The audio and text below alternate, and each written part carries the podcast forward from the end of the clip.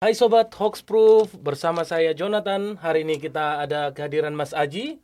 Jadi welcome ke Tipu-Tipu Series. Yuk kita bongkar satu-satu.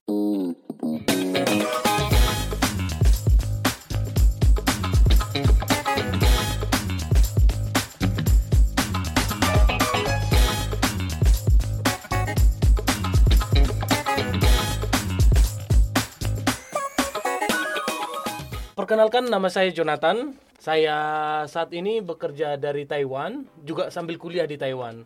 Uh, ambil jurusan ilmu budaya. Jadi isu yang saya bahas selama ini adalah tentang isu komunitas migran di Taiwan. Tidak terbatas ke pekerja migran saja, tapi juga komunitas migran yang mahasiswa, uh, pekerja maupun yang datang ke Taiwan untuk menikah. Jadi biasanya saya berinteraksi langsung dengan mereka.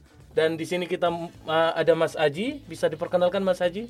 Ya, Jonathan, uh, senang sekali akhirnya bisa ketemu ya setelah sebelumnya kita mungkin ngobrol secara virtual. Uh, saya uh, nama saya Septi Aji Konugroho, biasa dipanggil Aji, ada juga teman lain yang dia mang manggil saya Zek. Saya itu uh, aktif di sebuah komunitas namanya Mavindo, Masyarakat Anti Fitnah Indonesia. Jadi kita adalah sebuah komunitas berbasis relawan uh, yang fokusnya adalah melakukan fact checking atau hmm. me mencari fakta atas atas uh, misalnya isu atau rumor atau hoax yang beredar dan juga melakukan edukasi literasi digital. Jadi kalau di Indonesia itu kita ada di 40 kota, ada 1000 relawan yang ada di dalam jejaring kita. Nah, jadi uh, senang sekali di sini karena Mavindo saat ini sedang fokus untuk melakukan outreach kepada uh, masyarakat Indonesia supaya mereka tidak menjadi korban uh, penipuan digital, khususnya yang uh, beredar melalui media sosial. Nah, jadi apa nih bisa kita obrolkan uh, tentang uh, marga Indonesia yang ada di Taiwan? Baik, ini sangat menarik ini. Nah, seperti saya bilang tadi, kalau saya biasanya mengkategorikan uh, masyarakat Indonesia di Taiwan itu dalam tiga kategori. Kategori pertama itu yang datang ke sini sebagai pekerja. Yang kedua itu kategori yang datang kuliah tapi kadang juga sambil bekerja, mm -hmm. seperti saya sendiri. Mm -hmm. Dan yang ketiga itu yang datang ke sini untuk ikut keluarga atau mm -hmm. menjadi ikut suaminya yang orang Taiwan atau suaminya yang bekerja di sini. Mm -hmm. Nah, ini biasanya itu dibilang uh, generasi kedua Taiwan. Mm -hmm. Baik, ini inilah yang komunitas Indonesia yang ada di Taiwan dan mungkin Mas Haji sebagai uh, perwakilan Mavindo di Indonesia punya banyak hal untuk di-share untuk teman-teman di sini ya. Baik, yang pertama, uh, pertanyaan ke Mas Haji, apa apa kendala yang dihadapi teman-teman uh, keluarga di Indonesia yang jika melibatkan penipuan yang melibatkan keluarganya di Taiwan. Jadi penipuan ini datang dari Taiwan, berbicara tentang keluarganya di Taiwan, tapi yang menjadi korban atau kemungkinan korban itu justru di Indonesia. Nah, ya itu menarik sekali, Jonathan. Jadi uh, sekarang ini dengan adanya teknologi uh, internet ya, jadi kita ini kan kayak semacam menjadi sebuah satu jaringan global ya, digital village. Jadi udah nggak ada lagi jarak ya. Jadi uh, orang di tinggal di Taiwan, orang di Indonesia itu dari sebanyak hal itu sudah kayak uh, sudah terkoneksi sama satu sama lain. Nah, orang-orang uh, yang ada di Taiwan, uh, termasuk pekerja migran ataupun juga mungkin yang berkeluarga di sini, itu kan e, mereka menghasilkan dan juga e, memiliki apa ya memiliki e, sesuatu yang mungkin lebih gitu ya sehingga e, menjadi target sasaran dari para para penjahat digital. Jadi kalau kita boleh cerita di Indonesia itu lagi marak sekali penipuan digital.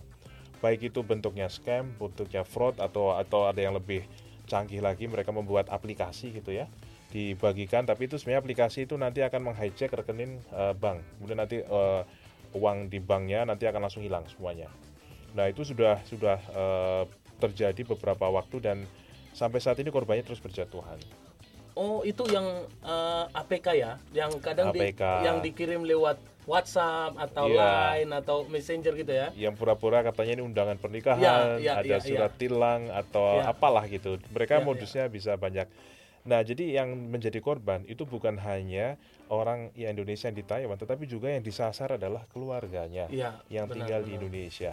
Jadi mereka-mereka itu e, ibaratnya kan gini ya, orang bekerja di Taiwan, hasilnya e, keringatnya itu dikirim kan ke ya. keluarganya ya. gitu. Nah, ternyata ini e, indikasi gitu ya, ada mafia-mafia yang kemudian mencoba untuk me, me, mendata gitu ya, mhm. siapa-siapa dan akhirnya terjadilah proses yang namanya social engineering kemudian juga karena eh, tingkat literasi digital pemahaman keamanan digital di kita ini belum merata mereka itu sangat sibuk sekali gitu ya untuk kemudian mencari korban-korbannya. Nah, ini yang kita uh, kita dapatkan adalah bahwa uh, skema-skema gitu ya untuk menguras uang dari masyarakat Indonesia di mana pun termasuk para orang-orang uh, migran di Indonesia di, di negara lain ya termasuk di Taiwan itu terjadi gitu. Jadi saya rasa ini yang apa ya uh, satu fenomena di ruang digital yang kita ini banyak yang belum siap. Ya. Mungkin orangnya yang di uh, di Taiwan yang orang Indonesia di Taiwan juga mungkin belum siap, uh, keluarganya yang di Indonesia juga belum siap. Nah, ini gimana nih caranya kita kemudian untuk bisa sama-sama uh, meningkatkan uh, tingkat uh, ketahanan mereka ini? Ini PR kita. Ya. Saya mau bertanya beberapa hal. Yang pertama, kejahatan transnasional seperti ini, penipuan transnasional ini, apakah mereka itu terorganisir sendiri atau berkolaborasi dengan uh, mungkin bisa kita sebut itu penyelenggara migrasi ini atau agensi lah. Apakah mereka tersendiri atau terlibat dalam proses ini, proses migrasi ini? Nah, ini yang apa uh, satu hal yang saya rasa masih menjadi kajian banyak pihak ya. Yang pasti kalau yang namanya sindikat yang mereka sudah mengkoleksi data-data pribadi orang itu sudah ada. E, kenapa? Karena e, kita sendiri juga melihat banyak sekali kebobolan data-data e, privat ya. Ya, ya. Misalnya data KTP, uh data dari sebuah platform marketplace uh yang data-data jutaan ratusan juta atau puluhan ya, puluhan juta orang Indonesia itu sudah tersebar luas gitu. Jadi uh, ke kemarin kita juga membaca berita misalnya ada sindikat yang mereka berkumpul di satu kampung gitu ya, itu digerebek gitu ya. Jadi itu membuktikan bahwa ini sudah ada kerja-kerja terorganisir. Mereka sudah mainnya juga tidak main-main, mereka sudah menggunakan big data. Mereka sudah menggunakan big data. Nah, yang kita khawatirkan adalah kemudian uh, sindikatnya ini tidak hanya sindikat yang skala lokal ya, tapi ya, kemudian ya ketika data-data itu sudah bisa diperjualbelikan karena misalnya nih kemarin ada data kebobolan di uh, apa namanya di website Menkominfo ya di Kominfo kemudian ada di KPU ada di apa Tokopedia dan seterusnya itu yang kemudian uh, data itu kan sudah ibaratnya sudah kemudian disajikan ya di pasar gelap gitu ya, mm -hmm. uh, dan itu bisa diakses oleh siapa saja. Nah, mm -hmm. ini yang uh, tentu ya um, penjahat-penjahat itu sekarang skalanya juga pasti akan meningkat ya. Mereka menggunakan teknologi juga untuk untuk apa menyasar uh, korban-korbannya dengan lebih segmented ya. Kalau dulu itu mungkin sebelum adanya era media sosial, era digital gitu mungkin tidak mudah. Sekarang ya, ya. sebagaimana misalnya platform digital itu masang iklan itu kan sudah segmented sekali. Ya, ya. Nah, ini sangat mungkin karena mereka sudah sudah punya data gitu ya. Sebagian data lah paling tidak uh, sehingga kemudian mereka melakukan modus-modusnya juga segmented. Ya. Nah, itu kan kalau kita berbicara skalanya. Nah, kita mau kalau itu tadi skalanya dalam tingkat negara atau seberapa besar mereka. Nah, saya mau mengajak Mas Haji untuk berbicara skala individual. Apa yang harus diwaspadai orang dan bagaimana kita melindungi diri dari praktek-praktek seperti ini. Nah, itu dia. Itu penting sekali. Kenapa? Karena sekarang boleh dikatakan orang baca informasi udah kayaknya jarang ya baca koran ya. Ya. Jadi informasi itu hampir selalu setiap hari kita dapatkan dari media digital entah itu media sosial, entah aplikasi percakapan gitu ya, di mana e, tingkat risiko adanya kesalahan informasi baik itu yang tidak disengaja atau bahkan juga yang disengaja itu jauh lebih tinggi dibanding dengan ketika kita mungkin sebelum e, hidup ya di era media e, sosial media digital mm -hmm. ini.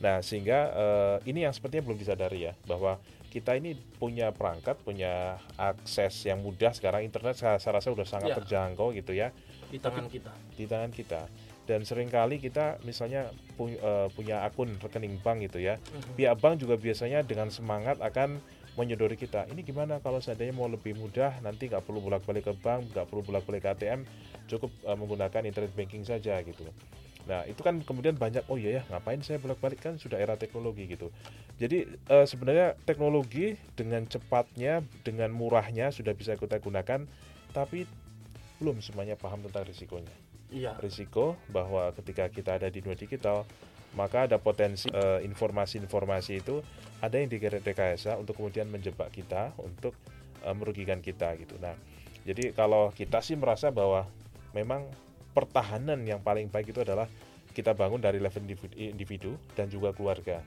Jadi uh, individu itu penting. Individu itu misalnya dari pemahaman tentang bagaimana dia bisa membedakan sebuah informasi itu benar atau tidak. Uh, misalnya sesederhana orang ditawari lowongan kerjaan ya. Kalau di Indonesia ya, karena uh, kalau kita bicara konteks Indonesia, korban dari iklan lowongan kerja di Indonesia itu banyak sekali banyak sekali karena kita di Mavi itu mencatat kan setiap bulan itu selalu ada sekian banyak isu misalnya uh, ini lowongan kerja di Pertamina, lowongan kerja ya. di Telkom, lowongan kerja di mana yang mungkin skalanya masih skala nasional gitu ya. ya. Uh, itu korbannya itu selalu ada. Bahkan kemarin misalnya ada iklan lowongan untuk daftar sebagai petugas haji gitu ya. Itu hmm. iklannya sudah mirip sekali dengan apa yang biasa dibuat oleh kementerian misalnya. Ya. Nah, uh, itulah yang membuat kita melihat bahwa ternyata ini masyarakat ini belum semuanya punya kemampuan berpikir kritis untuk menganalisa informasi di ruang digital. Ya. Jadi pertama ini kemampuan berpikir kritis. Kemudian juga pemahaman tentang digital safety. Hmm. Tentang bagaimana uh, kita berperilaku sehat gitu ya. Contohnya menggunakan smartphone uh, ternyata ya uh, tidak banyak yang tahu kalau bagaimana caranya membuat password yang aman. Ya, ya. Banyak dari kita ternyata nggak tahu. Jadi ketika kemarin misalnya kita nyoba bikin pelatihan gitu ya, ada yang kemudian password yang digunakan sehari-hari itu ternyata kalau kita uh, kita cek ke sebuah situs untuk mengecek kekuatan password dua menit dia udah jebol. Ada yang mungkin agak mendingan mungkin uh, satu bulan jebol tapi satu bulan itu juga bukan yang aman ya. Jadi uh, ini pemahaman yang sebenarnya sangat dasar sekali. Yang harus di, dimiliki harus dikuasai. Tetapi sayangnya uh, ini kita uh, belum ada ya. Maksudnya kan mereka langsung dengan mudahnya beli gadget menggunakan berbagai macam aplikasi install juga langsung dari Play Store dari apa dari uh, dari iOS dan seterusnya. Tapi siapa yang ngajar uh, kapan kita pernah belajar tentang bagaimana mengamankan uh, diri kita? Nah ya. ini ini yang harus kita harus kita jawab. Uh, kalau kami di Mavindo kami memang uh, salah satu fokusnya adalah itu meningkatkan literasi digital khususnya berpikir kritis dan juga meningkatkan apa digital safety gitu ya. Itu itu kurikulum ataupun kelas-kelas yang uh, kita buat. Ya, memang memang sangat susah untuk melindungi diri kita. Saya sendiri pernah melihat secara langsung. Saya kebetulan melamar ke sebuah perusahaan BUMN mm. dan email datang mm. undangan untuk uh, interview oh, dari rekrutmen titik-titik.com yeah, yeah. gmail.com gitu. Oh, Jadi kalau kita tidak jeli memang kita yeah. kita akan kita akan tidak akan memperhatikan bahwa ada at gmail.com di belakangnya itu. Jadi yeah, kita akan yeah, yeah. contohnya BRI oh. kan Bank Rakyat Indonesia. Jadi yeah, yeah, recruitment.bri.com at gmail.com. Nah ini yang yeah. pengirim emailnya ke kita. Yeah. Dikirim PDF-nya. Jadi di pengalaman saya ini saya disuruh untuk mentransfer uang hotel. Yeah. Dan pemesanan tiket pesawat. Nah, yeah. itu terjadi sekitar lima tahun yang lalu. Lima tahun. Sempat transfer nggak? Oh, saya langsung melihat oh, bahwa ya. ada at bri eh bukan .bri.com at gmail.com. Oh, jadi, jadi udah langsung ketahuan ya. kecurigaan ya? saya itu iya, siapa yeah, pengirimnya gitu. Iya, yeah, iya, nah, yeah, yeah, karena yeah. setelah uh, selama di dunia internet memang saya selalu kalau sudah berkores ada korespondensi email, saya selalu memperhatikan siapa pengirimnya. Apakah mm, yeah. dia memakai provider yang gratis seperti Gmail, Hotmail, Yahoo, non provider gratis. Tapi kalau misalnya dia sudah pakai at uh, misalnya at BRI, yeah. itu sudah pasti valid ya kan? Valid ya. ya. Nah, jadi yeah. saya langsung memperhatikan di situ, mm. ya kan? Hmm. Dan yang saya curiga itu memang saya benar melamar ke sana. Yeah. Tapi kenapa orang ini bisa membalas ya membalas dengan penipuan ke saya seperti itu. Nah, Kenapa nah. ada orang lain? Nah, itu itu satu pertanyaan. Iya, iya, iya. Ya, itu menarik ya. Jadi eh, apa namanya? Kalau kalau misalnya yang kemarin banyak kejadian, itu biasanya dia akan menyamarkan gitu ya eh, untuk alamat pengiriman itu biasanya memang akan disamarkan kayak tadi ya. Kalau misalnya apa sih namanya? hrd.bri com gitu ya gmail.com ya. nah itu kan sebenarnya karena mungkin ya banyak dari kita tidak tahu bahwa alamat di Gmail itu titik nggak dikasih titik itu sebenarnya sama ya. jadi eh, kadang-kadang ketika itu ada fleksibilitas ya dari penyedia email itu kemudian bisa direkayasa sehingga seolah-olah eh, itu adalah benar gitu ya mm -hmm. eh, namun mestinya ya logikanya kalau seandainya itu memang lamarannya masuk uh, secara resmi ke BRI uh, logikanya tidak ada uh, oknum ya yang kemudian mengirim seperti itu kecuali kalau misalnya ada kebocoran uh, tapi ya. tentunya uh, seharusnya tidak gitu ya tapi pria memang kalau kejadian ini ini sebenarnya uh, pernah terjadi kemarin saya waktu ngobrol sama teman-teman uh, tadi malam ya itu uh, saya cerita uh, saya pernah diundang di uh, Chevron di Pekanbaru. Uh -huh. Jadi mereka pernah kejadian sama. Jadi ada iklan lowongan mengatasnamakan Chevron. Uh -huh. uh, peserta sudah uh, diminta untuk bayar untuk biaya ya. uh, trans hotel, hotel dan lain-lain dan pelatihan dan lain-lain. Mereka berangkat ke Pekanbaru. Uh -huh. Udah diberangkatin bener. Jadi pesawatnya memang dibelikan, hotel juga di, diberikan gitu ya. Tapi tentu uh, nilai yang mereka transfer itu jauh lebih besar ya. Dibanding hotel dan tiket. Dan tiketnya. Jadi ketika itu mereka kemudian dia diminta untuk uh, wawancara. Jadi hari ini jam hari Senin jam 8 silakan datang ke kantor Chevron untuk wawancara. Mereka beramai-ramai datang, di drop pakai mobilnya yang sopirnya juga mungkin nggak tahu ini apa. Chevronnya kaget. Mm-hmm. Ini ada orang-orang ngapain ini di depan ya, ya, gitu ya. kan? Loh, mereka bilang loh ini kami sudah dapat undangan ya, ya. wawancara gitu. Chevron tidak pernah merasa wawancara gitu kan. Nah akhirnya mereka baru tahu ternyata ini hasil dari skema penipuan yang sangat-sangat yeah, luar biasa yeah. parah betapa repotnya Chevron, yeah, ya. betapa yeah. Uh, sedihnya dan malunya ya orang-orang yang kemudian uh, ditipu yeah. ini.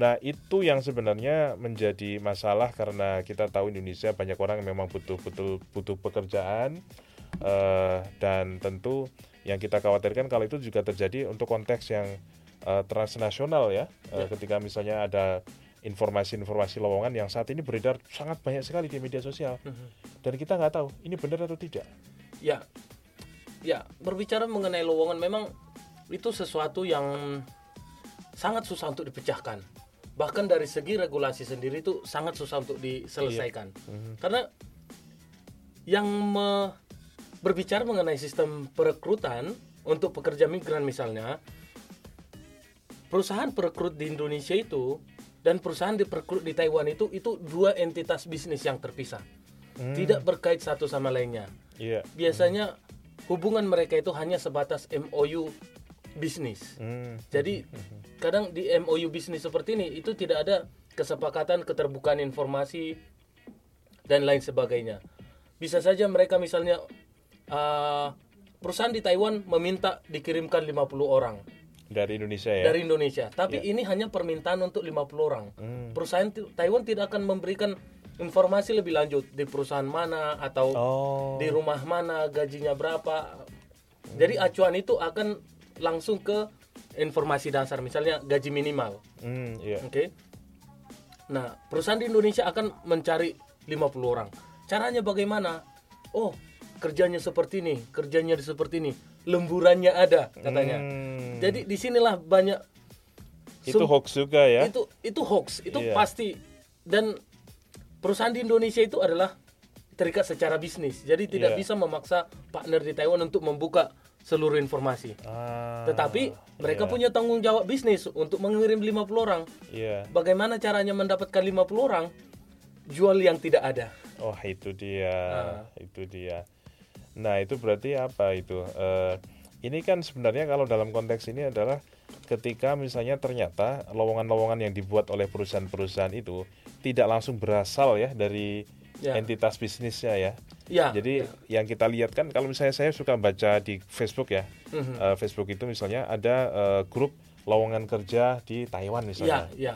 Itu kan setiap hari muncul itu. Mm -hmm. Nah itu bisa jadi memang seperti itu berarti. Ada informasi. Kemungkinan besar seperti itu. Ah. Kemungkinan besar seperti itu karena ya. yang mengelola grup-grup itu atau yang memposting semua yang di grup itu adalah perusahaan di Indonesia. Iya. Jadi ya, ya. perusahaan di Indonesia itu tidak punya hubungan atau tidak pengenal tidak mengenal majikan secara langsung. Hmm, iya. Tidak ya, mengenal ya. perusahaan secara langsung di Taiwan. Iya. Ya, Jadi ya, ya. kemampuan mereka itu hanya merekrut orang, mengirimkan ke perusahaan di Taiwan. Perusahaan di Taiwan lah yang akan menempatkan orang ke perusahaan atau majikan tersendiri seperti itu.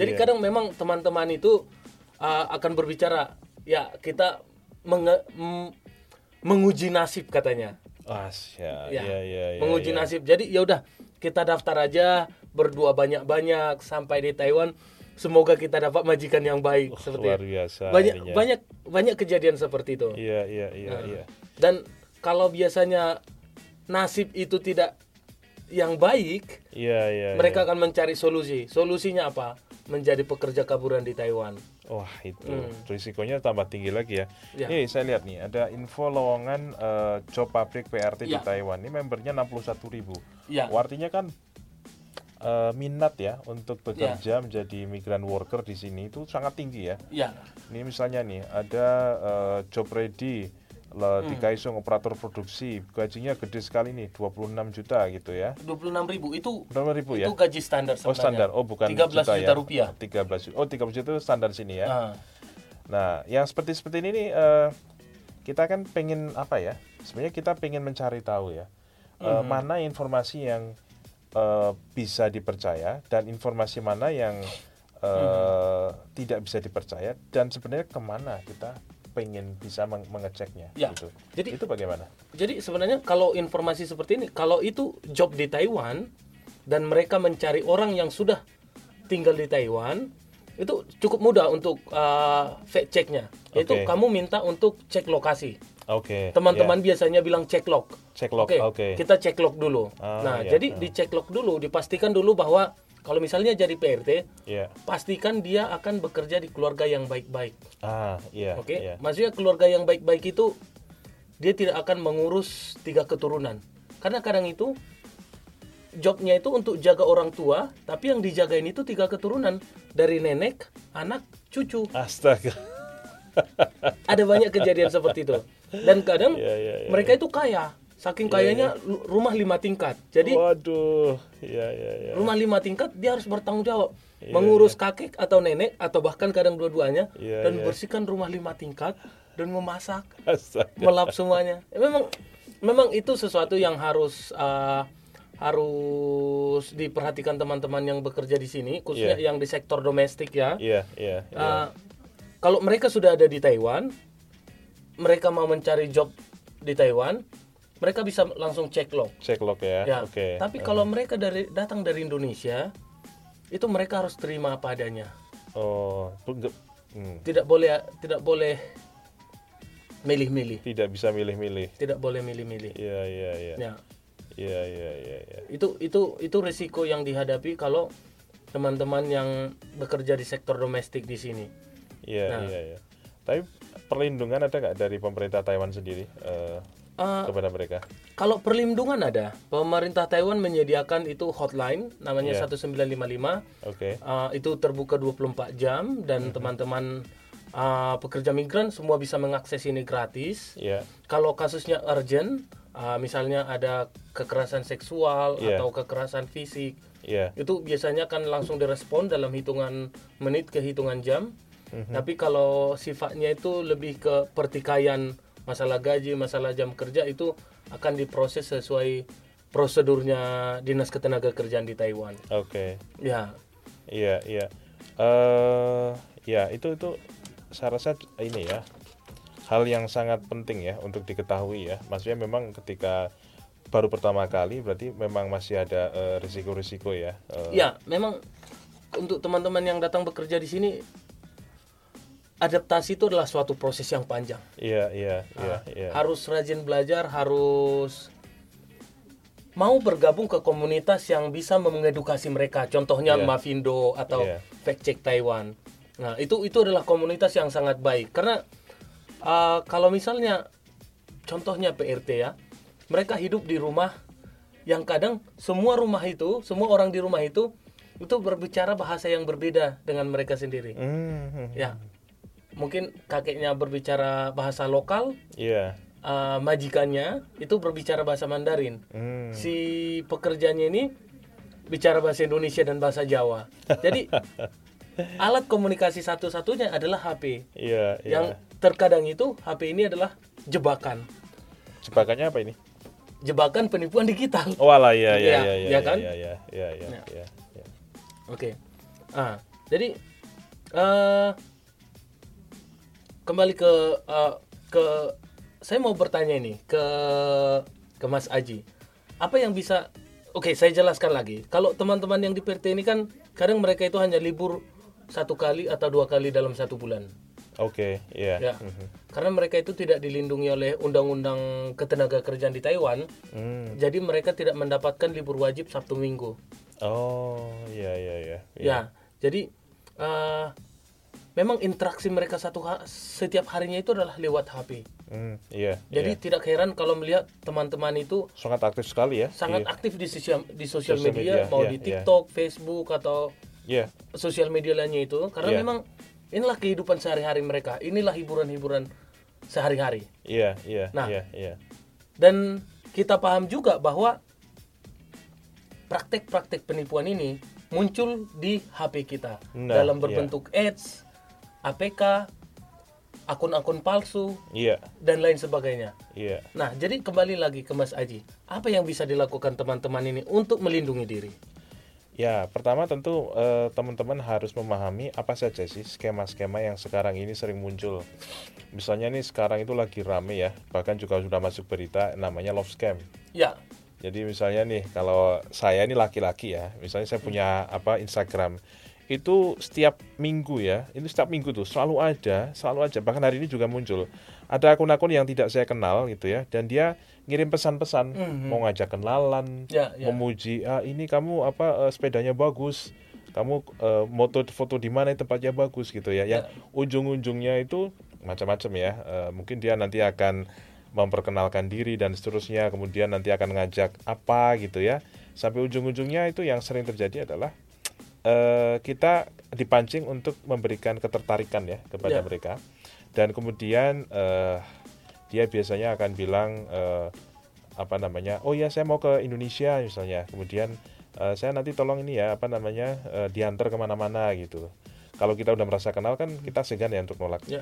nah di situlah nanti ketika kita sudah mulai eh, simpati ya nanti kita akan mulai diminta keluar uang dan akhirnya keluar uang beneran contohnya nih kalau yang sebaliknya itu banyak juga itu perempuan-perempuan itu ya yang tiba-tiba di DM sama eh, IG-nya itu muka-muka ganteng, bule, pilot gitu ya. Jadi dia bilang, "Oh, saya duda, saya punya anak satu perempuan gitu ya. Saya apa namanya eh, gitu-gitulah." Kemudian dia membangun rasa rasa percaya gitu ya. Dan akhirnya lagi-lagi eh, kemarin itu saya pernah nangani satu kasus eh, dia ngaku sebagai pilot di eh, Inggris. Dia bilang eh, saya mau ngirim kamu hadiah. Hmm. saya udah siapin nih hadiahnya satu kotak kerdus Mhm. isinya ada macam-macam ada HP ada macam-macam saya kasih uang juga uang euronya Ya, ya. berapa ya? Mungkin kalau diuangkan mungkin 50 juta gitu ya. Udah difoto semua udah ada ininya juga foto apa eh, alamat pengirimannya juga gitu nah dia bilang ini sudah dikirim Ya. terus beberapa hari eh dia bilang oh ya ini eh, pa- paketnya sudah nyampe di Indonesia tapi tertahan di bea cukai Tertahan biaya cukai. ya. Nah kemudian ya itu tadi dia bilang ini eh, ternyata dari Bea Cukai itu minta kalau ini mau di- segera dikirim itu nanti eh, kita suruh bayar dulu gitu ya Pajak. Di, eh, pajak atau apa bahasanya gitu ya ini eh, keluar dulu 10 juta gitu ya kan nggak apa-apa ini kan nilainya udah lebih lah dari 100 Hmm. juta keluar aja dulu 10 juta ya, nggak apa-apa gitu nah jadi dia beneran transfer. Yang kasus yang setelah sempat saya tangani itu dia beneran transfer. Jadi setelah transfer eh, dia kontak lagi dia bilang oh ini masih ada kekurangan lagi gitu ya. Ini katanya masih ada kekurangan 5 juta. Jadi dia transfer itu dia masih mencoba untuk ngambil lagi ngambil lagi. Ya, ya. dan setelah itu eh, dia eh, kontak ke temannya temannya kabari kabari ke saya langsung saya langsung bilang ini sudah jelas scam. Ini love scam saya bilang. Coba aja kontak eh, dia kan ngakunya di apa bandara eh, Bea Cukai bandara Ngurah Rai di Denpasar. Mhm. langsung saya google kan kan? Saya Ya. cari nomor telepon eh, Bandara. bandaranya. Coba langsung telepon saja gitu ya. Baru di nelpon baru satu kalimat ya. Kita bilang bu apa betul eh, ini apa namanya eh, kata saya sedang dikirim paket apa betul saya diminta untuk bayar pajak sekian sekian sekian ini nomor sekian sekian. Langsung orangnya hafal. Orang orang di bandara udah hafal. Ya, ya. oh itu ibu itu baru saja ditipu Ya, ya. jadi orang bandaranya mungkin udah sekian puluh Sudah kali sekian puluhan ya. atau nggak tahu Ya. lebih banyak lagi barangkali. Ya. Nah ini juga yang eh, kemarin saya baca ya eh, kalau di Taiwan itu ternyata korbannya nggak cuma ini ya eh, di orang di orang-orang Taiwan sendiri juga banyak yang kena korban gitu. Ya. Makanya pertanyaan saya adalah eh, ada nggak orang-orang Indonesia gitu ya yang mungkin Kemungkinan besar banyak karena eh orang Indonesia suka kirim barang Oke, iya iya. lewat ekspedisi. Iya iya. Jadi kalau misalnya Mas Aji ini kan sedang berkunjung ke Taiwan ya kan? Iya. iya, Nanti iya. coba jalan-jalan ke toko-toko Indo, mungkin Iya. seperti Index atau JPK atau apa. Hmm. Coba berkunjung ke sana, ada itu mereka menjual box kosong, Oke. karton kosong. Karton nah, kosong. karton kosong ini adalah karton ekspedisi. Oh iya. Jadi iya, kamu iya, beli iya, kartonnya, kamu isi barangmu, terus kamu Iya. Hmm. kirim ke Indonesia. Jadi kemungkinan besar ini bisa juga terjebak dalam posisi seperti ini. Posisi seperti ini. Mungkin bisa jadi ada orang lain nanti yang memanfaatkan. Iya iya iya. Nah, kalau sempat Iya. eh, bocor. Ini loh saya baca di Taipei Times ini Hmm. berita tahun lalu ya. Katanya tahun 2021 berarti ya tahun sebelumnya Hmm. ada seribu orang di Taiwan ini yang kena jadi korban love scam sampai 400 juta Itu apakah korbannya orang asing atau campuran orang- ini berarti campuran? kan. Ini berarti kan campuran. Nah, Baratnya kalau orang Taiwan saja juga banyak yang kena, ya kita harus lebih hati-hati juga. Iya, iya. Mungkin kalau di kalangan orang Taiwan karena orang Taiwan kan tidak seimbang antara jumlah laki-laki dengan jumlah perempuan. Oh iya iya iya iya. Nah, iya, iya. jumlah laki-laki itu lebih banyak Lebih banyak. dan Iya. kadang mereka itu suka atau banyak mencari istri dari negara-negara Asia Tenggara. Oh iya iya Ke iya. Vietnam, Malaysia, Indonesia, iya, iya, iya. Philippines. Jadi Iya, iya, mungkin dalam prakteknya juga ada yang memanfaatkan ini dari sisi Asia Tenggaranya. Asia Tenggara. Jadi penipuannya bukan datang dari Taiwan tapi dari sana ke sini. kebalik ya. Ya, Iya. kemungkinan iya, iya. ini terjadi. Iya iya, menarik itu untuk Iya. dikaji itu. Dan yang saya sering temukan itu memang itu eh, teman-teman itu eh, yang khususnya pekerja domestik itu terbangkan gombalan cinta. Aduh.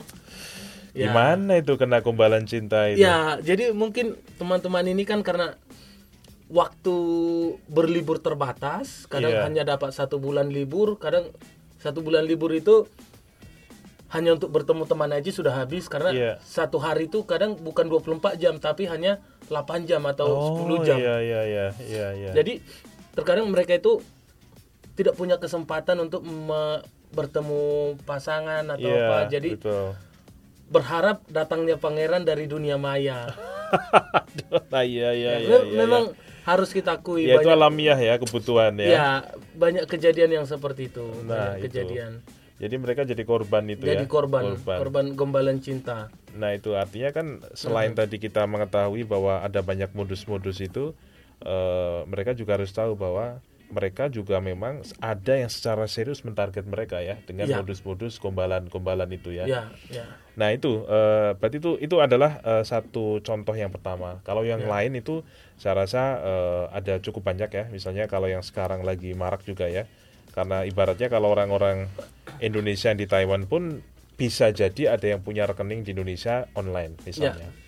Nah jadi eh, ada risiko juga eh, ketika mereka terjebak dalam upaya-upaya phishing Hmm. upaya phishing, ada upaya scamming ya. Seperti kalau phishing itu biasanya mereka itu eh, ditawari hadiah gitu ya. Hadiah apa gitu ya, eh, dikasih link kemudian eh, disuruh ngisi. Atau se- bukan hadiah lah, misalnya kayak kemarin yang beberapa kali terjadi itu akun media sosialnya itu dijebol Aha. dikasih DM ada permintaan oh eh, ini ada apa tawaran bagi anda yang ingin mendapatkan centang biru di akun Instagramnya silakan kalau tertarik itu bentuknya itu sudah mirip kayak Instagram asli Ya, nah dia diklik diisi ya udah tahu-tahu akunnya hilang akunnya dipakai untuk nipu orang lain mhm. WhatsApp juga sama, Ya. Eh, itu juga sama. Jadi eh, phishing kemudian juga scamming itu eh, saat ini masih menjadi apa eh, problem, termasuk juga itu tadi kalau ada yang pakai HP-nya masih pakai apa Android dan settingnya tidak aman, kemudian eh, mendapat pesan APK gitu ya, itu juga korbannya juga eh, cukup banyak ya. Nah itu sebenarnya eh, bisa jadi korbannya kan mungkin banyak kan adalah orang yang tinggal di Indonesia, tetapi Ya. juga di era digital village ini eh, bukan tidak mungkin juga teman-teman Indonesia yang tinggal di Taiwan eh, bisa menjadi korban gitu. Ya, nah ya. itu memahami skema-skema itu belajar gitu ya itu penting. Kemudian yang kedua adalah tentang bagaimana kita bisa meningkatkan imunitas kita eh, kehati-hatian kita. Nah kemarin kita eh, waktu acara ya dengan teman-teman eh, orang Indonesia di Taiwan itu kita punya beberapa video tuh Mhm. Video itu judulnya adalah jangan diklik. Nah, Jangan diklik. Jadi eh, itu mengajak kita, eh, mengimunisasi kita, kemudian eh, membuat perilaku kita itu untuk ekstra hati-hati dengan konten tidak dikenal. Dengan orang-orang yang kadang-kadang misalnya eh, Mas Jonathan ini akun WA-nya misalnya dihack gitu ya. Kemudian ngirim APK ke saya, dia bilang eh, ini dari Jonathan mau ngundang eh, apa pernikahan gitu ya kepada saya. Kalau saya nggak hati-hati, kan nggak enak nih kalau Jonathan ngundang kok saya nggak nggak ngeklik kan. ya, ya. Nah, tapi dengan adanya upaya-upaya imunisasi itu diharapkan itu kita jadi kemudian melek, oh ini nggak mungkin kalau eh, tiba-tiba ngirim untuk ucapan pernikahan harus pakai model kayak gini, ngeklik kayak gini gitu. Nah, itu yang sebenarnya penting dilakukan. Kemudian juga yang penting juga adalah eh, apa namanya? Ibaratnya kita tuh menyebutnya adalah kalau tubuh itu kan kalau kita mau sehat itu kan kita harus eh, higienis gitu ya Hmm. makanan higienis, pakaian juga higienis. Nah, kita juga punya eh, konsep namanya digital hygiene, Ya. digital hygiene. Jadi eh, bagaimana menggunakan perangkat, mau baik itu eh, laptop, mau baik itu kalau sekarang mungkin kebanyakan smartphone ya. Smartphone yang sehat, yang bersih itu eh, harus seperti apa? Itu harus seperti apa Mas Haji? Nah, yang pertama adalah kita itu nggak boleh sembarangan masang aplikasi di sini. Banyak aplikasi-aplikasi yang kalau seandainya itu sumbernya nggak jelas itu ya, aplikasi kayak kemarin lagi rame di Indonesia itu aplikasi seperti pinjol ya. Hmm, Pinjol ada dua kan, pinjol resmi dan pinjol yang nggak resmi. Hmm. Pinjol yang resmi aja kadang-kadang ada yang bermasalah karena dia minta izin data kita nggak karu-karuan. Ya. Nah, paling ilegal. Ilegal itu lebih gawat lagi itu biasanya kalau kita masang itu semua akses eh, datanya bisa di apa di diambil gitu ya. Nah, itu jadi harus hati-hati sekali memasang apa yang akan ada di sini. Kemudian yang kedua adalah eh, kita juga perlu memastikan eh, setting keamanan ya, setting keamanan. Jadi antivirus misalnya kita udah pakai belum? Kemudian juga eh, apakah eh, ketika kita menggunakan aplikasi ini sudah paling update atau belum? Mhm. Nah, hal-hal semacam itu penting. Tapi yang paling krusial sekali memang mengamankan akun. Jadi itu biasanya pintu masuk eh, orang yang kemudian mau menjebol eh, data-data kita. Mhm. Yaitu dimulai dari password yang lemah. Jadi kebanyakan kalau data dari NIST itu eh, lebih dari 50% kasus eh, di dunia digital itu dimulai dari password yang lemah. Mhm. Nah, jadi eh, kita kemarin waktu ketemu itu ya, itu kita ngajari eh, ngecek passwordnya sudah aman atau belum. Dan sebenarnya tipsnya gimana sih bikin Ya. password yang aman gitu. Nah, ini yang sebenarnya eh, perlu ya, kadang-kadang orang bikin password yang penting bisa mudah saya ingat gitu ya. Tanggal lahir. Uh, itu banyak itu eh, bikin password tang- pakai tanggal lahir, eh, pakai nama kota lahir, tanggal lahir. Nah, udah itu eh, hitungan detik udah harus bisa dijebol Nama anak. nama anak gitu ya mungkin tanggal lahirnya mantan misalnya gitu ya kita nggak tahu tapi itu eh, hal-hal yang eh, kalau para penjadi digital itu mereka sudah akan mengkoleksi data-data kita kayak semacam puzzle kita ini. Kita itu kayak disusun seperti puzzle. Ya, ya. nama kita udah ada di sana. Nomor KTP kita pasti udah ada di sana. Nomor rekening kita juga mungkin ada di sana. Mereka itu tinggal eh, mencari eh, kepingan puzzle yang lain. Misalnya eh, apa namanya eh, yang paling krusial biasanya kode OTP ya. Kalau kode OTP sudah masuk gitu ya passwordnya udah lengkap. Kalau password sudah lengkap dia sudah bisa seperti kita. Dia sudah bisa mengaku sama dengan kita. Dia bisa me- melakukan apa pun. Nah jadi eh, kita biasanya ngajak tolong passwordnya dibuat aman. Saya minta kemarin minimal 8 karakter syukur-syukur di atas 12 karakter terus. Gimana kalau panjang? Nah saya ngasih tahu tipsnya. Kamu punya ini enggak pengalaman hidup yang unik yang hanya kamu yang tahu. Misalnya aku pernah apa di mana pernah apa gitu ya di tahun berapa gitu ya itu jadikan password. Itu bisa eh, Iya, password aman. Dan yang kedua adalah eh, jangan menggunakan satu password untuk semua layanan. Ya. karena kalau satu jebol nanti semuanya jebol. Jadi kita eh, ngajak kalau bisa emailnya beda eh, Instagram beda kemudian apa Facebook juga beda eh, TikTok juga beda. Terus nanya kalau passwordnya semuanya panjang terus beda-beda gimana saya ngapalinya gitu kan. Pada bingung kan. Satu aja kadang-kadang Ya, bisa saya- lupa gitu. Nah makanya kemarin kita kenalin eh, dengan menggunakan apa namanya aplikasi eh, password manager. Jadi saya itu ngajarin teman-teman coba yuk kita eh, belajar ini. Saya punya namanya Bitwarden. Hmm. Eh, ini aplikasi gratis ya, jadi Iya, bisa iya. di-download. Jadi saya kalau saya punya 20 akun semua passwordnya beda, saya cukup ingat satu password doang, satu password masternya aja. Mhm. Yang lainnya biar disimpan sama dia. Oke, oke. Nah itu. Nah kemudian yang paling penting sesudah kita mengamankan password ya, kalau yang mau lebih aman lagi ada namanya lagi two factor authentication. Mhm. Eh, itu yang paling ultimate gitu ya. Eh, tapi mungkin eh, yang juga krusial adalah eh, bagaimana kita punya kemampuan, punya melatih insting kita ya eh, untuk mendeteksi ketika ada informasi-informasi yang eh, potensinya direkayasa Ya. dari bentuknya eh, kalau misalnya ada tadi ya surat lowongan kerja Mhm. eh, iklan lowongan kerja itu sering kali kalau yang saya lihat iklan lowongan kerja itu ada beberapa typo-typo yang itu nggak mungkin dilakukan kalau itu berasal asli dari si si Ya. perusahaan atau misalnya dia menggunakan ngasih nomor WA gitu ya nggak ada lah ya eh, kalau di Indonesia ya saya nggak tahu di sini tapi di Indonesia itu kadang-kadang iklannya dari Pertamina tapi silakan kirim WA ke nomor ini Ya, ya. itu udah indikasi kalau apa Oke. namanya eh, nggak pas. Jadi kemampuan berpikir kritis, eh, teliti, sekaligus juga eh, me- me- apa namanya memastikan mereka kalau mengakses informasi itu me- harus memprioritaskan informasi sumber-sumber yang kredibel. Mhm. Jadi mereka harus punya sense bahwa aku bakal ditipu nggak ya?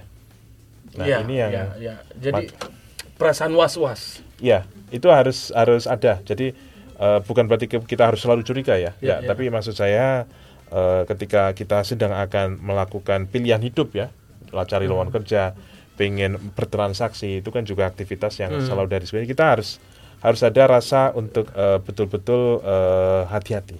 Ya, ya. Sekarang kita mau masuk lebih dalam ini tentang isu-isu yang dihadapi teman pekerja migran. Nah, iya, nah itu menarik ya karena kalau saya sebagai orang yang mungkin eh, baru dua kali ya ke Taiwan, saya justru pengen tahu tantangan-tantangan apa, kemudian juga bagaimana situasinya dan bagaimana sebenarnya kita bisa mengkondisikan supaya resiliensi eh, para orang Indonesia yang di Taiwan itu bisa meningkat. Mungkin eh, justru Mas Jonathan ini bisa bercerita gitu ya tentang situasi dan apa tantangan dan juga apa yang bisa kita lakukan ini. Ya, baik. Aku mungkin akan coba share dibanding menceritakan solusi, aku akan minta solusi dari Mas Haji Siap. iya. sebagai ahlinya dalam fact checking ya. Siap, siap. Jadi peran saya di sini coba menceritakan situasi dari teman-teman komunitas migran di Taiwan sendiri. Iya. Kira-kira apa yang terjadi, apa yang mereka hadapi dan Mas Haji yang memberikan saran. Oke, Oke. ya, siap. Baik. Nah, jadi biasanya di Taiwan itu kita seperti yang saya jelaskan di awal ada tiga komunitas migran di sini, komunitas umum, komunitas pekerja, kuliah yang kadang juga sambil bekerja dan komunitas yang ikut keluarga, ya kan? Nah, jadi komunitas pekerja itu sendiri itu biasanya kita bagi dalam tiga grup, pekerja domestik yang sudah kita diskusikan tadi, komunitas pekerja pabrik dan komunitas ABK. Nah, jadi komunitas ABK sendiri ini cukup besar. Berapa banyak di sini? Kalau di perairan lokal itu sekitar 13.000 ke 15.000. Oh, banyak ya. Hmm. Kalau di perairan jauh itu hampir 30.000. Uh, ya, ya, ya, ya. Tapi Mas Haji pahamkan maksudnya perairan jauh kan? Iya, iya, iya, iya, iya. Ini teman-teman itu yang berlayar sampai berbulan-bulan, Berbulan-bulan. kadang sampai setahun Iya, di iya. lautan lepas Iya, tanpa koneksi internet. Yang justru itu sebenarnya mereka nggak akan terjebak. iya, iya, iya, iya. Mereka nggak jadi korban sebenarnya. Itu. Tapi yang saya temukan adalah banyak orang yang berpura-pura menjadi mereka. Hmm, Jadi ibaratnya itu mereka mengcloning akun-akun Facebook, akun WhatsApp, akun Instagram hmm. dan lain sebagainya. Yang Iya. kemudian akun cloning itu dipakai untuk menipu. menipu teman-temannya, keluarganya. Iya, Hmm. gitu. Jadi kembali ke Mas Haji, Iya. kira-kira bagaimana kita me spesifiknya untuk teman-teman yang bekerja di kapal ya, Iya, yang iya. akan yang sering kali itu terputus dari dunia internet selama berbulan-bulan. Bagaimana keluarga dan teman-temannya yang ada di Taiwan dan di Indonesia bisa melindungi diri mereka sendiri? Nah, itu menarik ya. Jadi sebenarnya eh, kalau yang namanya platform digital seperti eh, Facebook, Instagram, itu mereka punya yang namanya standar komunitas ya. Jadi standar komunitas yang paling eh, mudah untuk ditegakkan adalah ketika ada sebuah akun yang menyaru sebagai eh, sebagai dirinya. Mhm. Padahal dia bukan. Jadi Tetapi itu tentunya kan masalahnya adalah bagaimana itu ya memastikan apakah uh, orang itu beneran dia atau orang lain gitu Hmm. ya. Jadi di sini sebenarnya memang uh, dari awal itu perlu uh, pemahaman ya dari orang-orang yang uh, nanti akan berangkat ketika dia misalnya uh, punya akun media sosial ataupun mereka uh, ini mereka harus punya komunikasi gitu sebelumnya dengan keluarganya. Ya. Jadi mereka harus kayak semacam ngasih tahu kalau aku mau menghubungi keluarga, aku hanya akan menghubungi lewat apa, apa dan apa. Kalau ada ada yang lain, itu berarti bukan dia gitu. Nah, masalahnya adalah mungkin kalau untuk keluarganya bisa jadi ya, mereka bisa membuat mo- model komunikasi itu ya. Bagaimana dengan yang lain gitu ya. Nah, ini saya rasa memang tidak mudah ya, eh, tetapi memang eh, pada prinsipnya pertama adalah eh, si orang yang sedang bekerja ini pertama memang perlu eh, untuk tidak terlalu sering mengumbar konten-konten foto-fotonya ke ruang publik. Ya, ya. Jadi kalau memang tidak penting ya, itu eh, jangan di-share eh, di set publik. Jadi set setnya set privat atau set friends misalnya di Ya. kontennya supaya apa? Supaya kontennya tidak disalahgunakan. Hmm. Nah, tetapi tentu ini sekarang tantangannya sekarang bertambah nih Jonathan. Kenapa? Karena sekarang ada teknologi namanya AI, AI Hmm. ada namanya teknologi voice mask. Oh ya, ya. Jadi kalau misalnya ada orang, misalnya Jonathan, eh, suaranya nih direkam Hmm. gitu ya, sekian menit gitu direkam, maka si aplikasi voice mask itu nanti dia bisa menirukan suara kita. Menirukan. Nah itu adalah tantangan yang kita memang eh, kuncinya mau lagi-lagi mau nggak mau eh, jalannya adalah edukasi. Jadi edukasi literasi digital bahwa ini loh potensi-potensi ancaman yang dihadapi dan yang kita edukasi siapa? Hmm. Ini semuanya eh, si apa teman-teman eh, migran ini kita eh, kita edukasi pentingnya dia menjaga apa namanya supaya dia tidak menjadi korban. Kemudian juga keluarganya nih orang tuanya, kemudian juga di rumahnya itu eh, paling tidak diikutkan gitu ya di dalam kelas-kelas literasi digital. Di Indonesia sekarang udah mulai banyak.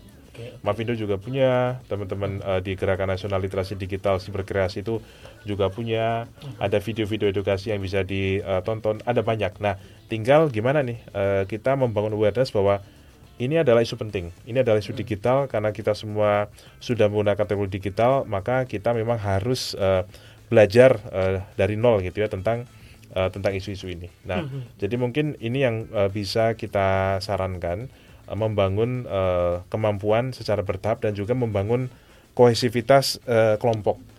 Kelompok-kelompok itu artinya saling mengingatkan. Ya, Jadi ya. misalnya ada orang yang mengontak si orang tuanya gitu ya, dia mengaku oh ini dari perusahaan Hmm. eh, dari perusahaan eh, apa namanya APK-nya gitu ya. Kontak ini katanya ini ada kebutuhan apa-apa kayak gini-gini. Tolong Hmm. ini kalau nggak ini nanti bisa bisa bermasalah. Ah, ini tolong bisa dibantu dulu nggak gitu. Nah, yang kayak kayak gini ini mungkin orang tua ya mungkin akan akan cemas ya, akan takut ya. Nah, di sinilah perlu ada yang melindungi dari eh, sisi keluarga yang lain untuk ngingatin, eh hati-hati, itu belum tentu benar. Kalau intinya kalau ada permintaan untuk sampai kita ngeluarin uang, itu kita harus ceknya tidak hanya eh, sekali dua kali ya, harus cek-cek beberapa kali. Mhm. Karena eh, sangat mungkin itu indikasinya adalah indikasi penipuan. Oke, jadi saya banyak berinteraksi dengan teman-teman ABK di selatan Taiwan ya, karena selatan Taiwan itu terkenal sebagai pelabuhan-pelabuhan perikanan dan Iya. pelabuhan terbesar di Taiwan.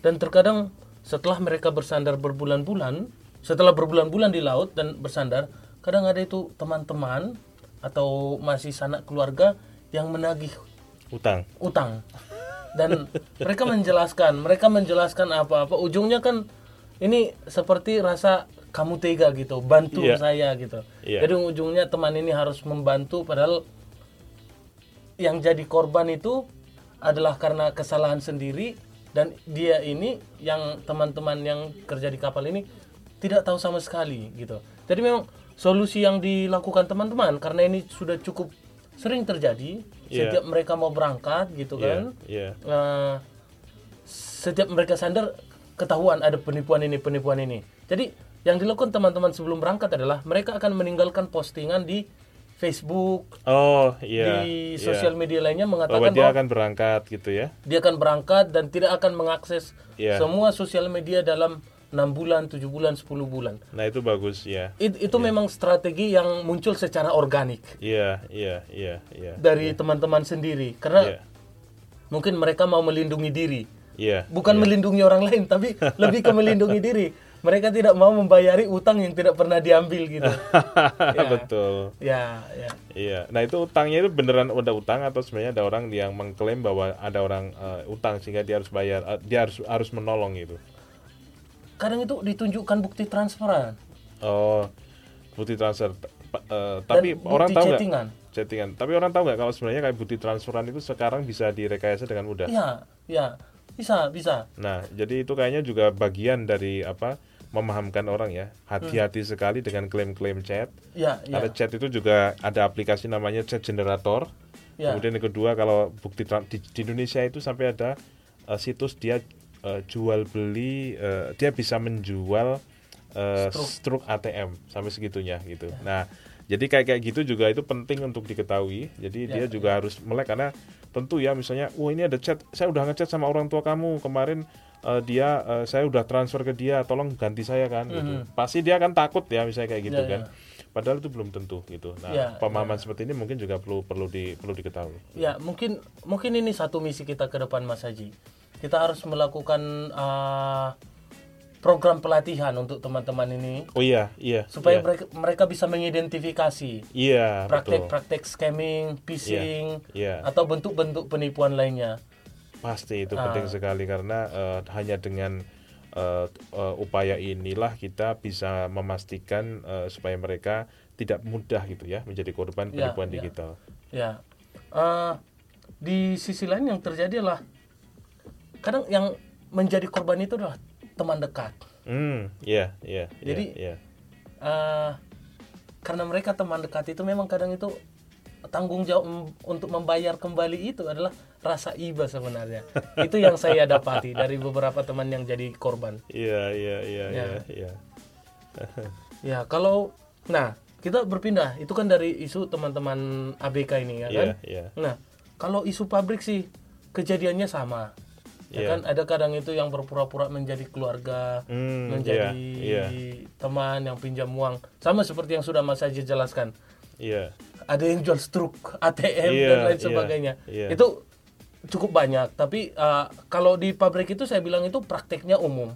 Tapi kalau ABK itu prakteknya itu cukup spesifik karena Oh, situasi mereka yang situasinya sangat spesifik juga spesifik ya. juga. Iya, Mereka iya, harus iya. berada di lautan lepas selama berbulan-bulan Bulan-bulan. Dan terputus dari dunia luar. Iya, iya, Nah. iya. Nah, kalau yang mau saya bicarakan selanjutnya itu adalah itu pekerja eh, teman-teman yang datang ke Taiwan status untuk kuliah sambil bekerja. Hmm. Jadi ini ini kategori hoax atau penipuan atau apa nih Mas Haji? Karena kadang banyak teman-teman itu yang mengklaim bahwa mereka ditipu. Hmm. Ah, karena pada kenyataannya mereka dibilang kuliah sambil kerja, tetapi kerjanya lima hari, kuliahnya dua hari. Iya. Ah, Ya, itu sebenarnya ya itu ya. Karena ketidaktransparan informasi ya, yang kadang-kadang Hmm. orang itu kan merasa kalau sudah bisa berangkat ke Taiwan dia berarti sukses gitu kan. Iya, Nah, iya, iya. jadi eh, padahal sebenarnya kan eh, kalau seandainya dia bilang eh, kuliah sambil bekerja, maka otomatis eh, kayak saya dulu juga waktu eh, ngambil S2 itu juga kuliah sambil bekerja juga. Nah, kuliahnya ya boleh dikatakan lebih banyak ya karena bekerja itu di- ada ada pembatasan ya. Ya, ya. Eh, kita dibatasi hanya maksimal berapa jam gitu ya seminggu. Hmm. Nah, jadi eh, mau nggak mau eh, hal semacam itu kan kalau tidak diinformasikan dengan baik, eh, maka itu kategorinya sebenarnya adalah penipuan. Kategori itu hoax penipuan juga, ya. betul. Nah, iya. tapi kalau Mas Haji bilang ini sudah diinformasikan. Kalau tidak diinformasikan. Jadi kalau sudah diinformasikan tidak jadi penipuan lagi. Atau bagaimana bagaimana kita memahaminya? Ini. Ini kan biasanya mereka itu dibilang itu posisi ah, student internship atau Student internship. siswa magang. Padahal itu bekerja full ya. Bekerja 40 jam seminggu. 40 jam seminggu itu udah Full udah time. ada udah iya ya, udah nggak ada waktu Nah. belajarnya lagi di hari-hari itu kan. Nah, kalau patokannya Mas Haji tidak bilang tadi kan kalau tidak diinformasikan penipuan. Nah, kalau jelas-jelas diinformasikan, Itu masalahnya di, di aturannya itu. Masalahnya di Aturannya. aturannya, ah, di aturannya. Jadi saya rasa kalau aturan yang benar, kalau kuliah sambil bekerja, maka eh, bekerjanya itu kan untuk me- apa untuk menopang ya kegiatan kuliahnya gitu ya. Ya, tidak tidak ya. sebaliknya gitu. Kalau sebaliknya kan sebenarnya itu jadi kayak semacam kedok aja. ya Kerja tetapi seolah-olah dilabeli kuliah gitu. Ya. Nah, ini kan sebenarnya juga eh, penipuan tetapi mungkin karena kalau regulasinya nggak kuat eh, kita juga tidak tidak mudah ya untuk me- me- melakukan Ya. apa-apa di situ. Memang ada ada beberapa kasus memang di mana mahasiswa-siswanya ini menuntut balik kampusnya Oh, dan iya. mereka menang sampai ke tingkat pengadilan dan mereka dikategorikan sebagai korban perdagangan manusia. Oh, Oke, Ah. ya ya ya. Dan ya. itu ini memang seperti yang Mas Haji bilang itu regulasinya bagaimana. Hmm, seperti iya, itu. iya, Dan iya. ini kita membuka fakta bahwa Taiwan itu me- apa ya defisit untuk tingkat kelahiran. Oke ya. Ya Jadi, seperti banyak negara lain ya, Jepang, seperti banyak Jerman negara maju lainnya. Ya ya ya. Dan uh, defisit kelahiran jumlah siswa menurun, Mhm. jumlah tenaga kerja menurun. Iya, Jadi iya. memang banyak itu kampus-kampus atau sekolah-sekolah yang menyelenggarakan sistem uh, sekolah magang ini itu sekolah-sekolah swasta yang sudah diambang uh, penutupan Oh, karena iya, kekurangan iya, mahasiswa. Iya, iya, iya. Dan juga sebenarnya ini kolaborasi yang dibangun antar sekolah ini dan industri sehingga orang Indonesia yang datang ini kita berbicara orang Indonesia ya. Sebenarnya banyak negara lain juga yang datang. Iya. Itu datang ke sini mereka tidak hanya menghidupi kampusnya, Hmm, tidak hanya menghidupi dirinya. Mereka menghidupi dirinya di sini, menghidupi kampusnya di sini, menghidupi perusahaan-perusahaan tempat mereka bekerja. Astaga. Iya, Jadi iya. mereka itu menjadi tulang punggung dari Oh, sekolah oke. dan Iya, iya, iya, perusahaan iya. itu. Iya, Tanpa iya. mereka itu ini asli kolaps semua. Iya, iya. itu iya. cukup merata di semua kota-kota di Taiwan sekarang. Oh. Uh-uh. Ada sisi lain itu memang yang kampus-kampus ini langsung merger Iya, dengan kampus iya. lebih besar Iya, iya, iya. supaya bisa di manage sama kampus yang lebih besar. Tapi kalau dia yang swasta itu dialihkan seperti ini. Dan Hmm. seperti yang Mas Haji bilang memang regulasinya tidak jelas. Nah, ya itu berarti tantangannya ya. Eh, Ya. Artinya juga kalau orang juga harus eh, melihat gitu ya eh, potensi dan juga eh, konsekuensinya ketika dia mengambil satu pilihan. Ya, itu memang uh, itu perkara yang sangat rumit di Taiwan sendiri. Iya, Mungkin di- juga iya. di negara-negara Asia Timur lainnya Iya, iya, seperti iya. Korea dan Iya. Jepang.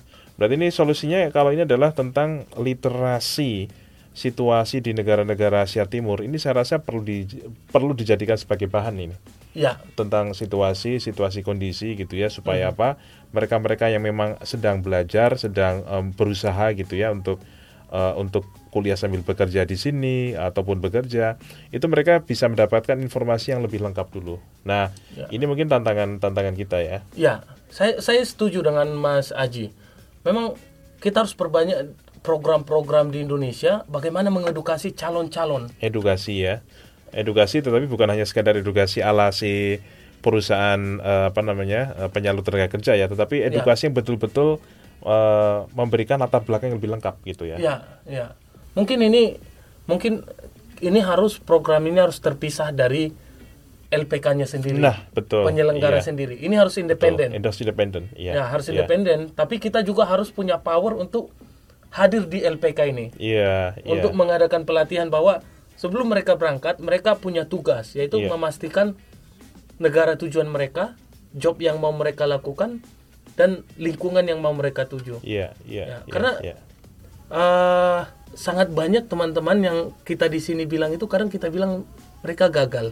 Hmm, Ah, mereka gagal untuk bertahan. hmm, Nah, tapi pada kenyataannya karena memang lingkungan yang dituju di sini itu memang di luar ekspektasi kita. iya iya iya Ah, jadi bayangkan Mas Haji umur 16 tahun datang ke Taiwan untuk sekolah SMK, biasanya mereka Iya. SMK ya. iya iya Jurusan tata buka, perhotelan dan lain sebagainya. iya Umur 15 tahun, 16 tahun datang ke Taiwan sendirian memulai hidup baru di asrama, iya harus bergaul dengan semua orang yang kadang bahasa Inggris nggak lancar, iya bahasa iya Mandarin tidak iya dan iya harus bekerja. Iya Dan iya, memang kadang kita bilang mereka itu gagal karena ada banyak yang bisa bertahan menyesuaikan diri dengan lingkungan yang sangat keras ini. Hmm, iya iya iya iya. Nah, itu tantangannya eh, bertambah ya karena ya isunya tentang masalah informasi tetapi juga tentang masalah regulasi ya berarti. Ya, Iya. ya. Mas Haji bilang kan dulu sekolah ke luar negeri juga dulu kan pasti Iya. ada tugas-tugas yang kita lakukan memastikan kampus apa yang kita tuju, Iya. departemen apa yang kita tuju, profesor apa yang seperti apa yang akan membimbing kita Iya. dan lain sebagainya. Bagaimana kehidupan mahasiswa internasional di sana. Iya. Kalau saya datang ke Taiwan itu 2015 dan saya memang benar-benar dulu itu mempelajari semuanya. Iya. iya. Dan mungkin ini juga yang perlu dilakukan teman-teman kalau memang kalau menurut saya ini Mas Haji ya, Iya. sebelum mereka datang ke Taiwan untuk misalnya kuliah atau apa, benar-benar berkonsultasi baik Hmm, dengan iya. teman-teman Iya. yang sudah pernah atau mungkin coba cari komunitas di internet ya Mas Haji ya. Iya, betul. Karena Iya. mungkin kita gak semua kita gak semua orang kita punya teman di Indonesia Iya, iya, yang iya. sudah bekerja di Taiwan atau kuliah di Taiwan ya. Iya. Iya, itu penting. Jadi pertama adalah memastikan kalau konteksnya adalah kita jangan sampai menjadi korban yang apa eh, ka- salah informasi ya. Mhm. Artinya memang eh, perlu adanya upaya untuk bisa menyamakan eh, tingkat informasi ya sebelum orang Ya, bisa ya. mengambil keputusan termasuk hal-hal yang tadi kita bicarakan itu. Ya, ya. Kalau saya perhatikan sih teman-teman di kapal sekarang banyak komunitas-komunitas mereka juga Online ya, online, Iya. grup-grup Facebook ini ya, atau Iya. WhatsApp grup saling Jadi- menginformasikan ya. saling menginformasikan. Iya. Misalnya grup Tegal, grup Hmm. Pemalang, grup Indramayu, Iya. mereka punya komunitasnya Longline Taiwan, Oke. kapal cumi Taiwan, Hmm. mereka punya. Jadi kadang itu mereka itu setelah mendaftar ke PT, mereka disodorkan nama kapal. Oke. Nah, ini kapal ini bagaimana situasinya? Iya. Ini bendera mana? Pelabuhannya di mana? Seperti Oke, itu. iya, nah, iya. jadi karena kalau mereka langsung masuk aja, kapal ini bisa aja benar itu nama kapalnya, tapi kalau misalnya benderanya Mongolia, Hmm. itu biasanya jadi pertanyaan. Iya, iya, iya, Nah, iya. iya, benderanya Mongolia, pelabuhannya misalnya Ghana, Hmm. ya kan? Iya, itu iya. bisa jadi pertanyaan besar karena Iya, iya, iya. Mongolia tidak punya laut. Iya, laut. Iya kan?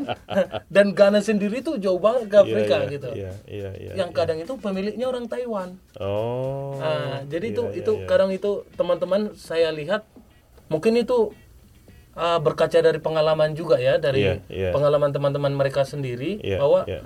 Kapal ini identitas kapal ini sangat cair. Iya, iya, iya. Jadi iya. bisa saja namanya A sekarang besok sudah B. Iya, iya. Benderanya ini sekarang sudah berganti besok. Iya, Jadi iya. biasanya mereka setelah disodorkan nama kapal, mereka akan tanya teman-temannya, ini kapalnya di mana sandar, benderanya apa, dan prosesnya bagaimana, di atas kapal bagaimana, apakah kaptennya baik atau kaptennya kapten apa seperti bajak laut gitu ya.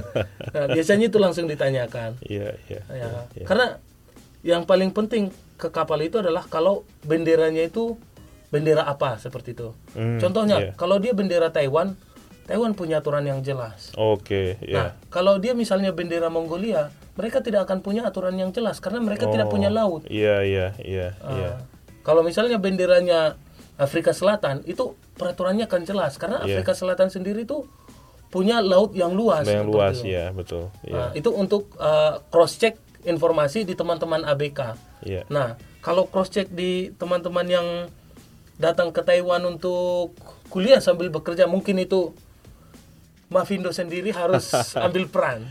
Ya eh, hal-hal semacam itu eh, kita sendiri mungkin belum punya banyak konten ya tentang Ya, masalah ya. Taiwan. Jadi ini pentingnya kita harus memulai untuk eh, sering ngobrol. Mhm. Kita memulai untuk membangun eh, apa namanya konten informasi yang Ya. kita harapkan bisa menjawab ketika Ya, ada pertanyaan-pertanyaan kunci ya, yang itu mungkin menjadi satu hal yang akan berpengaruh sekali eh, tentang kehidupan mereka nanti.